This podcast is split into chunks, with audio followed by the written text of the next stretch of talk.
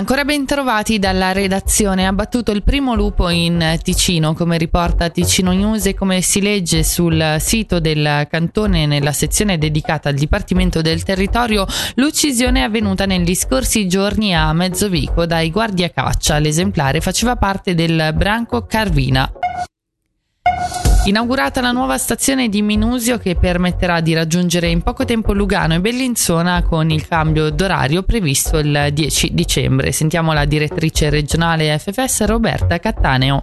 Viene salutata con molta fierezza e positività anche perché dà uno sviluppo, uno slancio a Minusio proprio come anche regione turistica. Siamo vicino a una delle più belle passeggiate di tutta la Svizzera sul lago e questo naturalmente può solo che aiutare anche il comune. Aiuta anche le persone di Minusio a spostarsi con il treno, quindi a incentivare la mobilità con il trasporto pubblico. Pensiamo che ci sarà il collegamento fra mm, Locarno-Lugano in meno di mezz'ora e in più anche tutti i collegamenti verso Bellinzona che in un futuro saranno ogni 15 minuti.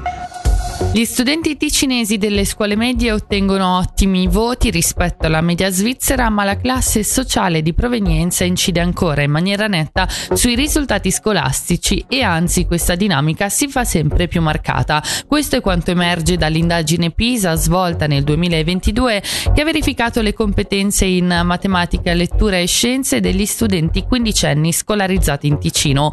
Il nostro cantone ottiene risultati elevati in, in tutti e tre gli ambiti ambiti rispetto alla Svizzera e rispetto a tutti gli altri paesi partecipanti, posizionandosi tra i primi dieci.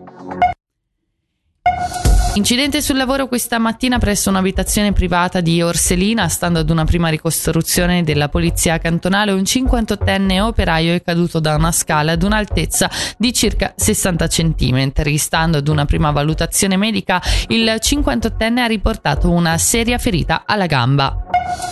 Da oggi a Lugano le fatture dell'amministrazione comunale, comprese le imposte, potranno essere pagate in bitcoin e tether tramite un processo semplice e completamente automatizzato, lo comunica la città di Lugano, diventando così pioniera nell'accettazione senza limiti delle criptovalute per tutte le sue transazioni. E ora le previsioni del tempo, oggi coperto con temperature massime a 6 gradi.